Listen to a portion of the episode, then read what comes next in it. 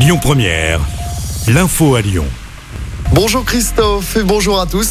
À la une, pas de deuxième titre d'affilée pour l'équipe de France au concours du Bocuse d'Or. C'est le Danemark qui a gagné le concours hier au SIRA. Les Danois devancent la Norvège et la Hongrie. Cette année, la France, pour rappel, était emmenée par la jeune Naïs Pirolet, 25 ans. Elle était la plus jeune à participer au concours. Elle était également la seule femme.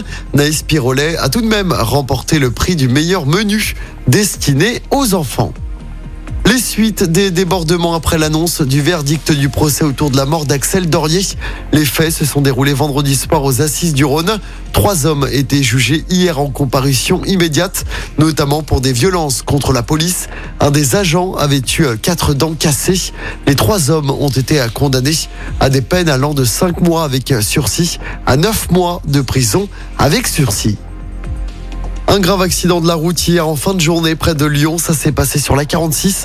À hauteur de Genay, un camion et 2 véhicules sont entrés en collision. Une personne a dû être désincarcérée et héliportée vers un hôpital en urgence absolue. À l'heure où le prix du caddie s'envole, l'État, les associations et les grandes distributions s'unissent dans la lutte contre la précarité alimentaire.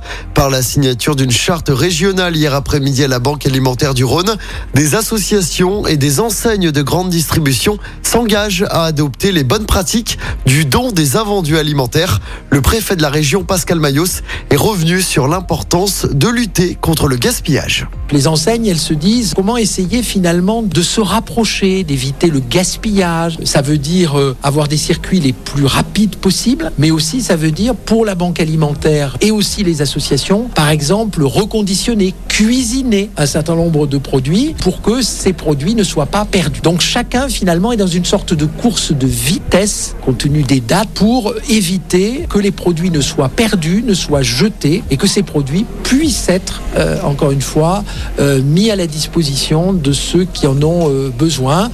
Et cette charte vise à réduire davantage le gaspillage alimentaire. Sur un an, la Banque alimentaire sauve de la destruction plus de 75 000 tonnes de produits alimentaires.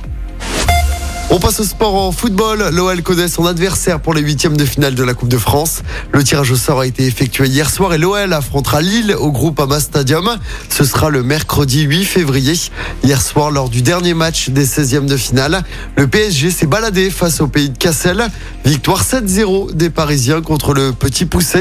Kylian Mbappé a inscrit un quintuplé historique. C'est le premier joueur de l'histoire du PSG à marquer 5 buts en match officiel.